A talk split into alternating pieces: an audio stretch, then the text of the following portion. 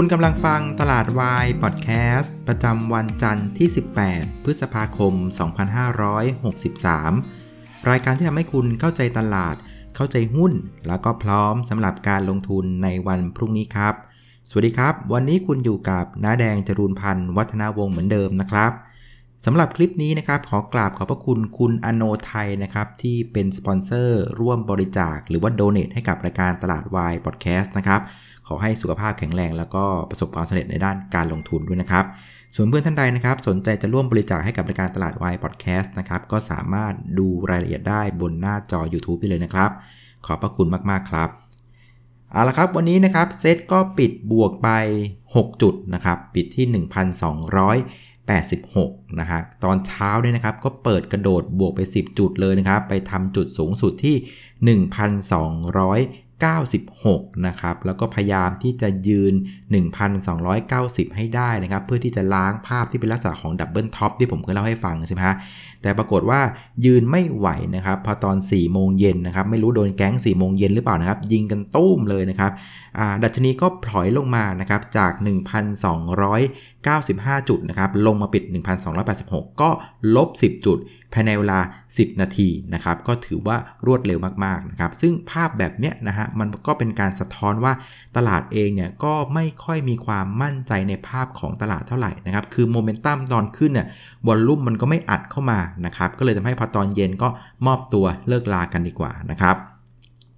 คราวนี้ถ้าเกิดว่าเทียบกับเพื่อนๆในเอเชียนะครับ วันนี้บ้านเราก็ถือว่าเป็นไปตามเพื่อนๆนะครับ วันนี้เอเชียก็บวกกันโดยเฉลี่ยประมาณสักครึ่งเปอร์เซ็นต์ก็พอๆกับบ้านเรานะครับคราวนี้ประเด็นที่ทำให้บ้านเราเคลื่อนไหวแบบนี้นะครับ ก็มีอยู่ 2 ประเด็นละกันนะครับ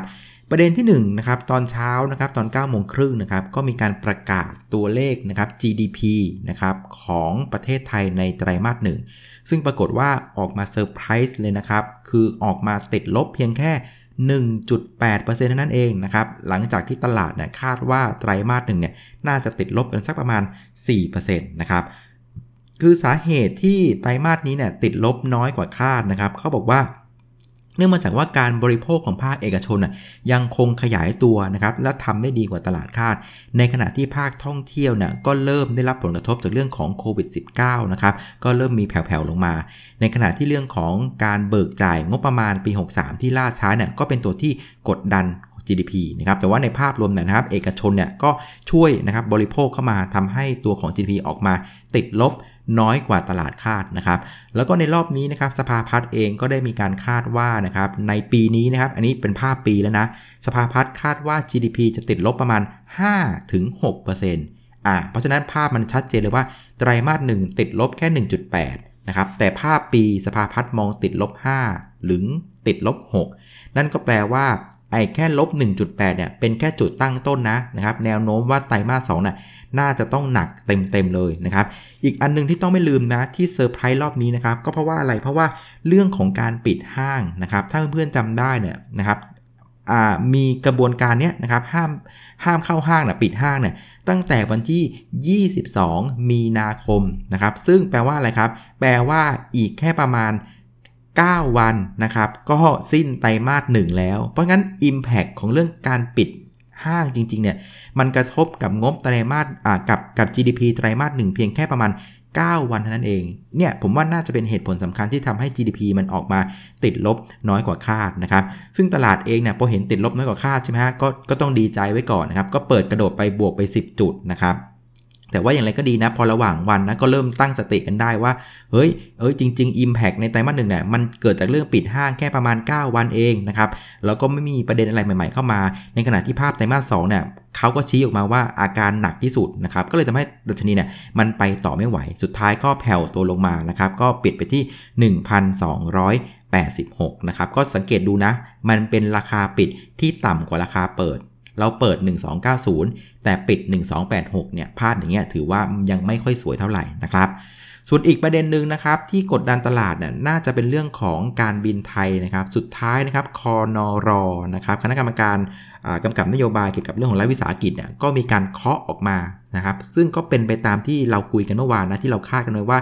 ทางที่ดีที่สุดของการบินไทยคือการขอเข้าแผนฟื้นฟู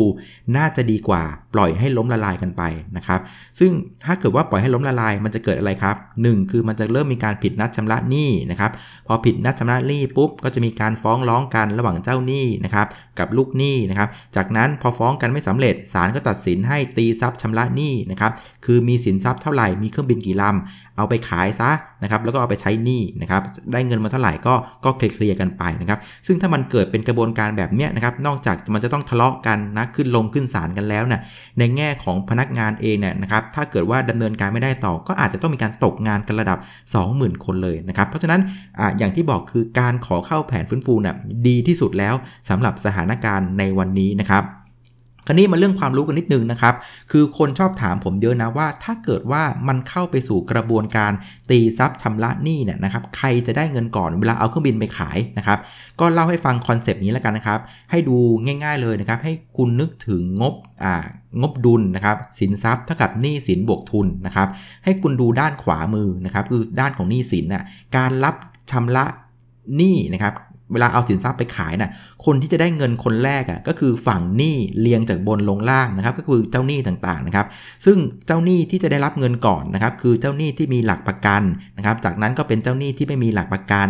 จากนั้นก็จะเป็นผู้ถือหุ้นบุริมสิทธิ์นะครับ จากนั้นก็จะเป็นรัฐรัฐบาลต้องเอาภาษีมาก่อนที่ติดค้างกันไว้ และสุดท้ายนะครับ คนที่จะได้เงินหลังจากการตีทรัพย์ชำระหนี้คือใครรู้ไหมฮะคือผู้ถือหุ้นนั่นเองนะครับ เพราะงั้นต้องไม่ลืมนะ ผู้ถือหุ้นน่ะเปรียบเสมือนนะครับอะมีบาพารามีเซียมนะเป็นคนสุดท้ายในห่วงโซ่อาหารนะครับเพราะฉะนั้นนะครับดีที่สุดแล้วนะครับที่ไม่ปล่อยให้เขาล้มลาย ถ้าปล่อยล้มลายปุ๊บผู้ถือหุ้นสุดท้ายน่ะเจ็บหนักที่สุดนะครับเพราะงั้นการเข้าสู่แผนฟื้นฟูเนี่ยโอเคแล้วล่ะนะครับการเข้าสู่แผนฟื้นฟูก็คือนะครับบริษัทยังคงสามารถ ทำงานได้นะครับ เจ้าหนี้หยุดการเรียกเก็บหนี้นะครับ แล้วระหว่างนี้เนี่ยบริษัทก็ไปทำแผนฟื้นฟูมา แล้วเอามาเสนอเจ้าหนี้นะครับ ถ้าเจ้าหนี้โอเค ทุกอย่างก็ดำเนิน go on ต่อไปนะครับ อันนี้เป็นทางที่ดีที่สุดแล้วนะครับ คราวนี้ถามว่าตลาดหุ้นน่ยจะกระทบมากไหมนะครับ ก็ไม่ค่อยกระทบมากนะครับ เพราะว่ามีคนที่เกี่ยวข้องกับตัวของการบินไทยโดยตรง ไม่เยอะเท่าไหร่นะครับ ธนาคารที่น่าจะเกี่ยวข้องที่สุดเนี่ยก็จะเป็นตัวของธนาคารกรุงไทยนะครับ แล้วก็ธนาคารอมสินนะครับ ซึ่งอมสินอยู่นอกตลาดใช่ไหมฮะ ส่วนธนาคารพาณิชย์ต่างๆเนี่ย เท่าที่ผมเข้าใจคือมี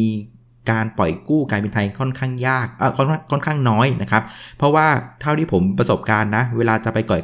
กู้การบินไทยสมัยก่อนอะเงื่อนไขแกเยอะเหลือเกินนะครับ คือแกมีความพลาวลี่ภูมิใจมากว่าเป็นสายการบินแห่งชาติ ทุกคนจะต้องยอมแกนะครับ มันเงื่อนไขแกค่อนข้างโหด มันก็เลยเป็นเหตุผลให้ธนาคารพาณิชย์ส่วนใหญ่นะอะ ไม่ปล่อยก็ได้ไปปล่อยที่อื่นก็ได้ ก็เลยไม่ไม่ได้ไปปล่อยคู่การบินไทยเท่าไหร่ส่วนใหญ่จะเป็นกรุงไทยแหละแบงก์รัฐนี่แหละที่มาเป็นคนปล่อยให้กับการบินไทยนะครับก็เพราะงั้นในแง่ของธนาคารต่างๆเนี่ยผมว่าผลกระทบกับการบินไทยไม่เยอะนะครับแต่ว่าที่จะเยอะจริงๆเนี่ยมันจะเป็นเรื่องของตราสารหนี้ต่างๆ ที่ปล่อยออกมาให้กับนักลงทุน ให้กับสากลอมทรัพย์เข้าไปลงทุนนะครับตามข่าวนะครับคุณอนุทินบอกว่ามีสากลเนี่ยที่เข้าไปลงทุนในตราสารหนี้ของการบินไทยสูงถึง 82 แห่งนะครับเป็นเงินถึง42,000 ล้านบาทนะครับ ก็เดี๋ยวต้องมาดูว่ารัฐบาลจะดูแลประเด็นนี้ยังไงนะครับ ก็ขอแสดงความเสียใจกับคนที่เรียกว่าออมเงินผ่านตัวของสากลออมทรัพย์ต่างๆ ด้วยก็เดี๋ยวรอลุ้นว่ารัฐบาลเขาจะดูแลยังไงนะครับ แต่ว่าในภาพใหญ่นะ่ะหนึ่งคือผลกระทบต่อตลาดหุ้นน่ะไม่เยอะนะครับ มีบริษัทที่เกี่ยวข้องไม่กี่แห่งนะครับ แต่ว่ามันอาจจะเกี่ยวข้องในแง่ของเซนติเมนต์การลงทุนว่าเอ้ยมันทำให้ภาพมันมันดูไม่ค่อยดีเท่าไหร่นะครับแต่สิ่งที่ผมงงอย่างหนึ่งนะ อันนี้งงจริง ๆ นะครับ ผมเข้าใจว่าสากลออมทรัพย์ต่างๆเขาจะมีคณะกรรมการที่ดูแลเรื่องของการลงทุนนะ ผมก็งงว่าเขาเวลาเขาเลือกลงทุนเขาเขาดูอะไรกันนะครับ หรือว่าเขาดูเพียงแค่ว่ามันเป็นตราสารหนี้เรตติ้ง A หรือเปล่านะครับ ถ้า A ก็ลงได้ B ก็ลงได้น้อยหน่อย อย่างนี้หรือเปล่าไม่แน่ใจนะครับ คือนี่แหละนะครับ คือเรื่องนี้นะฮะมันสอนสอนให้เรารู้ว่านะครับ อย่านะครับไปยืมจมูกคนอื่นหายใจนะครับ ทุกครั้งเลยนะครับ คือถ้าเรามีเงินทรัพย์สินของเราผมพูดหลายครั้งนะ คือให้เราลงทุนเอง ศึกษาเองนะครับเวลาเจ๊งก็เจ๊งเองนะครับ เวลาสำเร็จก็ภูมิใจเองดีกว่านะครับ ไปฝากคนอื่นไปลงทุน เพราะเราไม่รู้ว่าเขานะครับมี intention มี background ยังไงนะครับมีอะไรเบื้องหลังหรือเปล่า ถึงไปลงทุนอะไรที่มันเสี่ยงขนาดนั้นนึกออกไหมเพราะฉะนั้นนะครับแนะนำเลยเพื่อนๆนะครับ พยายามลงทุนเองศึกษาเองนะครับ เจ็บเองไม่เป็นไรนะครับ แต่ว่าอาจจะต้องแนะนำนิดนึงว่า เวลาลงทุนต่างๆน่ะหนึ่งคือพยายามหาพี่เลี้ยงดีๆนะครับหาเพื่อนที่มีประสบการณ์ที่ประสบความสำเร็จในการลงทุนนะครับอันที่ 2 คืออย่ารีบนะครับขอให้ไปช้าๆ ตลาดหุ้นเปิดทุกวัน เปิดจนกว่าเราจะตายกันไปข้างหนึ่ง เพราะฉะนั้นไม่ต้องรีบค่อยๆ ไปช้าๆนะครับอันที่3นะครับอย่าไปเปรียบเทียบกับเพื่อนนะครับไม่ว่าเพื่อนคุณเนี่ยนะครับเขาจะมีผลตอบแทนในพอร์ตจะโตขนาดไหนนะครับอย่าไปเปรียบเทียบกัน เพราะคนเราเนี่ยมันไม่เหมือนกัน ทั้งในแง่ของขนาดสินทรัพย์ ขนาดพอร์ต ขนาดของการรับความเสี่ยงต่างๆนะครับ เรียกว่า แหมเขาเรียกว่า risk appetite ไม่เหมือนกันนะครับ เพราะฉะนั้นอย่าไปเปรียบเทียบกันให้เรานะครับ เวลาลงทุนน่ะศึกษาดีๆ หาพี่เลี้ยงนะครับ ไปช้าๆ อย่าไปเปรียบเทียบกันนะครับ เวลาเริ่มต้นคือให้กำหนดเป้าหมายว่าเราอยากจะได้ผลตอบแทนปีละกี่เปอร์เซ็นต์นะครับ แล้วก็มีการกำหนดเวลาด้วยกี่ปงกี่ปีนะครับ ไอเวลานี่แหละจะเป็นตัวบอกเราว่า ถ้าคุณอยากได้ผลตอบแทน 50%ในเวลา 10 ปี อ่า เพราะงั้นไอเวลานี่แหละจะเป็นตัวบอกเราว่า 10 ปีเนี่ยคุณจะต้องลงทุนด้วยวิธีไหนด้วยหุ้นประเภทไหนนะครับ เพราะงั้นหลักอีกอันนึงที่ตลาดไม่ค่อยพูดกันคือ เวลาที่เราจะกำหนดเป้าหมายการลงทุนนะครับ อย่ามองเพียงแค่ผลตอบแทนเป็นเปอร์เซ็นต์ แต่ให้กำหนดด้วยว่าไอ้ผลตอบแทนเปอร์เซ็นต์เนี่ยที่เราอยากจะได้นะ่ะเราจะใช้เวลากี่วันกี่เดือนกี่ปี ในการไปหาจุดหมายนั้นนะครับ เพราะเวลาเนี่ยจะเป็นตัวบอกเราว่า จะต้องใช้วิธีแบบไหนในการลงทุนใช้หุ้นประเภทไหนนะครับในการลงทุนนะครับ ก็ฝากไว้นะครับ เอาละคราวนี้มาดูตัวหุ้นกันบ้างนะครับ หุ้นที่ดันตลาดวันนี้เนี่ยหน้าตาส่วนใหญ่เนี่ยจะเป็นหุ้นที่เป็น global play แล้วก็เป็นหุ้นเกี่ยวกับเรื่องของการเปิดห้างนะครับ วันนี้ปตทปตทสพบวกกันคนละ 1-2%นะครับ ก็เป็นประเด็นเรื่องของน้ำมันนะครับ ตอนนี้น้ำมันดิบ WTI ขึ้นมาแตะ 30 เหรียญเรียบร้อยแล้วนะครับ จากเรื่องของความต้องการใช้น้ำมันที่มันเริ่มฟื้นขึ้น หลังจากหลาย ๆ ประเทศเนี่ยเริ่มผ่อนคลายกันล็อกดาวน์นะครับ ส่วนอีกตัวหนึ่งก็จะเป็นตัวของปตท GC นะครับ วันนี้บวกมาถึง 6%ประเด็นก็คือเรื่องของต้นทุนนี่แหละนะครับ ต้นทุนมันจะขึ้นช้าหน่อยนะครับก็จะได้ประโยชน์จากเรื่องของอ่า ในสถานการณ์แบบนี้นะครับ อันที่ 3 ก็จะเป็นตัวเปิดห้างก็คือ Home Pro นะครับอย่างที่เมื่อวานน้าแดงไปนะน้าแดงไป Home Pro มาโอ้โหแน่นกันตึ๊บๆเลยนะครับ วันนี้ Home Pro บวกกันไป 5%นะครับก็ไปอุดหนุน Home Pro มา ซึ่งอยากจะบอกว่า Home Pro เนี่ยติดต้องพูดตรงๆว่าเตรียมตัวได้ดีมาก ทั้งในเรื่องของการจัดการเรื่องการจ่ายเงินต่างๆ ถือว่าโอเคเลยนะครับก็จะเป็นหุ้น global play แล้วก็หุ้นเปิดห้างนะรวมถึงดูโฮมนะวันนี้ก็ perform ได้ค่อนข้างดีนะครับผมว่าสาเหตุหนึ่งนะที่ทำให้ห้างที่เกี่ยวกับเรื่องของการซ่อมแซมบ้าน DIY เนี่ย ค่อนข้าง perform ดีกว่าเพื่อนนะ ผมว่าอาจจะเป็นประเด็นนี้นะนะครับ สังเกตดูเนี่ยผมอยู่บ้านมา 2 เดือนน่ะห้องห้องหนึ่งที่ผมเข้าบ่อยมากคือห้องครัวนะครับ เราก็จะเห็นความเป็นไปของห้องครัวว่า เฮ้ย อันนี้แม่งไม่ไม่ดีว่ะ ต้องซ่อมนู่นซ่อมนี่นะครับเพื่อนๆหลายหลายคนที่อยู่บ้านก็อาจจะทำสงทำสวนใช่ไหมคุณก็รู้ว่าเอ้ยสวนตรงนี้มันต้องแก้นะเออบ้านตรงนี้ต้องซ่อมนะ ห้องน้ำตรงนี้ต้องซ่อมนะ มันก็เลยกลายเป็นว่า พอเวลาเขาผ่อนคลายล็อกดาวน์ปุ๊บอะไอห้างที่เป็นประเภทที่เกี่ยวกับเรื่องของการซ่อมแซมบ้านอะ กับกลายเป็นห้างที่ได้รับความนิยมสูงสุดเลยนะครับแทนที่จะเป็นห้างเกี่ยวกับช้อปปิ้งเรื่องเสื้อผ้ากระป๋องกระเป๋ารองเท้านะกับกลายเป็นห้างที่เกี่ยวกับการซ่อมบ้าน นะได้รับความนิยมสูงสุดเลย ซึ่งอาจจะเป็นอย่างที่ผมเล่าก็ได้เหมือนกันนะครับ ส่วนอีกตัวหนึ่งที่น่าสนใจคือตัว CPO นะครับปรับตัวลงมานะแต่ว่าวันนี้ก็กลับมาบวกได้แล้วนะครับ อย่างที่บอกคือไม่ต้องกลัวมากนะครับ ไอ้ที่มันลงมาเพราะคนกลัวว่า same store sales growth ในไตรมาสสองน่ะมันจะติดลบนะครับ เขาบอกว่าไตรมาสหนึ่งติดลบไป 4%ไตรมาสสองอาจจะติดลบลึกกว่า ก็ไม่เป็นไรแคร์อะไร เพราะเรารู้อยู่แล้วว่าไตรมาสสามมันจะฟื้นใช่ไหมเพราะฉะนั้นจังหวะนี้แหละฮะใครที่อยาก ซื้อหุ้นนะ CPO ตกลดมานะก็ทยอยสะสมไปสำหรับ CPO นะครับ เอาละ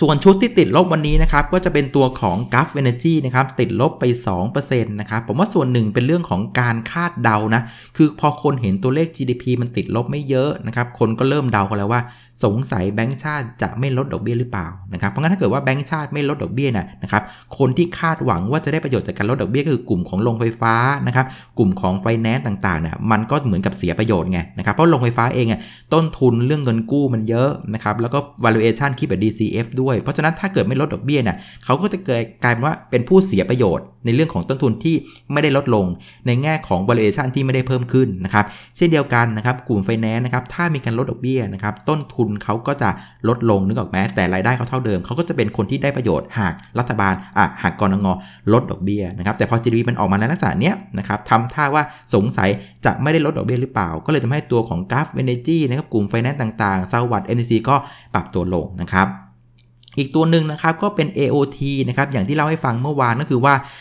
กรมการบินพลเรือนเนี่ยเขาขยายเวลานะครับเที่ยวบินระหว่างประเทศบินเข้าเมืองไทยเนี่ยขยายเวลาไปอีก 30 วันไปเป็นสิ้นเดือนมิถุนายนนะครับเพราะงั้นการฟื้นตัวของ AOT พูดง่ายว่าก็ต้องช้าไปอีก 1 เดือน ก็เลยเป็นภาพที่คนก็ผิดหวังก็เทลงมานะครับอีกตัวหนึ่งที่เทพร้อมกับ AOT เรื่องนี้ก็คืออะไรรู้ไหมฮะคือโรงพยาบาลบำรุงราษนั่นเองนะครับเพราะบำรุงราษเนี่ยลูกค้าส่วนใหญ่เป็นผู้ป่วยต่างชาติไงฮะคราวนี้พอผู้ป่วยต่างชาติไม่สามารถบินมาได้เพราะเขาปิดบล็อกไม่ให้บินมาอีก 30 วันอะก็แปลว่าโอกาสที่บำรุงราษมันจะฟื้นตัวได้เร็ว มันก็ไม่เร็วไงอ่ามันก็เลยช้าออกไปนะครับอีกตัวหนึ่งที่ปรับตัวลงก็จะเป็นตัวของมินนะครับมินออกมาเนี่ยงบแย่กว่าคาดนะครับแล้วแย่มากๆเลยนะฮะแล้วก็มันแย่ถึงขนาดว่า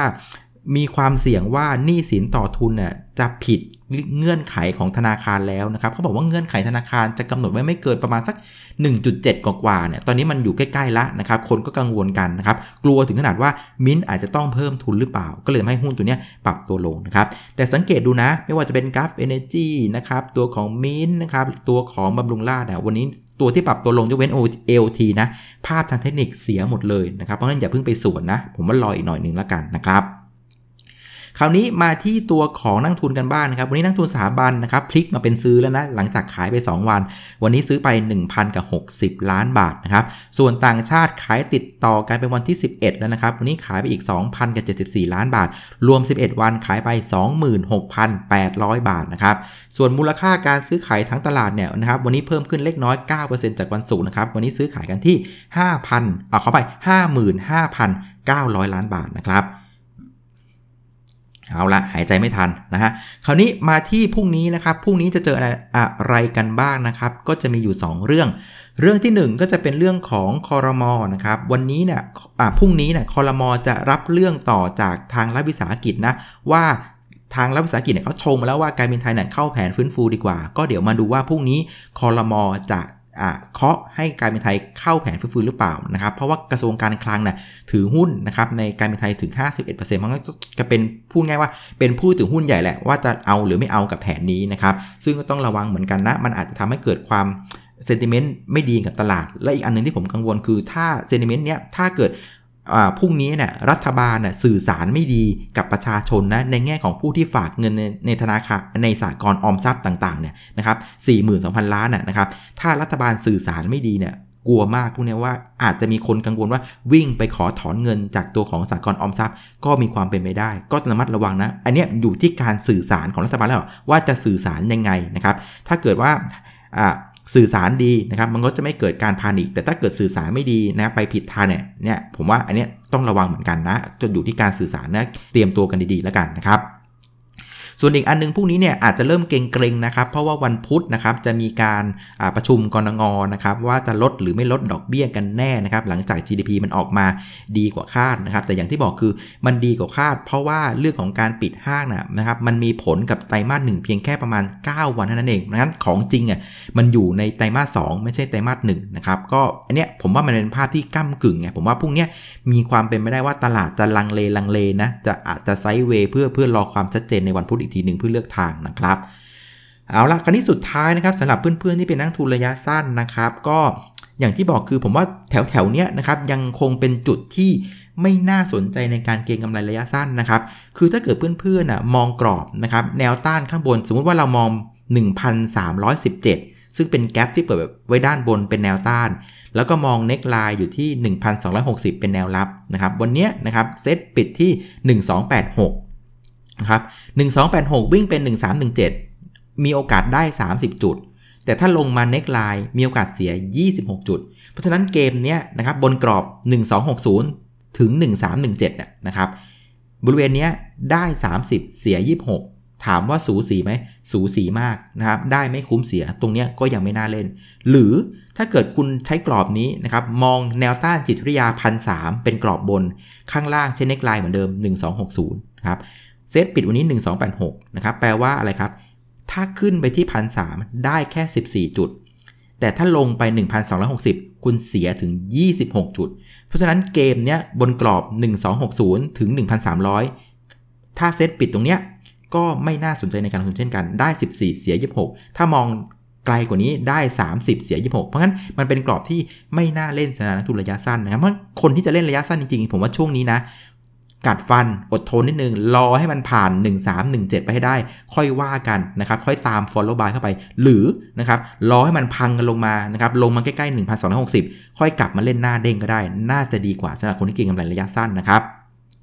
ส่วนเพื่อนที่เป็นนักทุนระยะกลางหรือยาวนะครับก็เหมือนเดิมครับรอนิดนึงนะครับตอนนี้ผมว่ามันกำลังเข้าสู่ช่วงของการปรับประมาณการแล้วนะครับวันนี้เราเห็นตัวเลข GDP แล้วนะครับนักวิเคราะห์เริ่มทยอยออกไปวิสิตบริษัทแล้วนะครับก็เดี๋ยวก็คงจะกลับมาพร้อมกับข้อมูล แล้วก็จะมาสรุปว่าตลาดนะครับเซ็ตเนี่ย EEPS ของตลาดควรจะต้องปรับขึ้นหรือว่าปรับลงนะครับแล้วเราก็จะเห็นภาพแล้วล่ะนะครับแล้วก็จะดูเรื่องว่าเรื่องของการ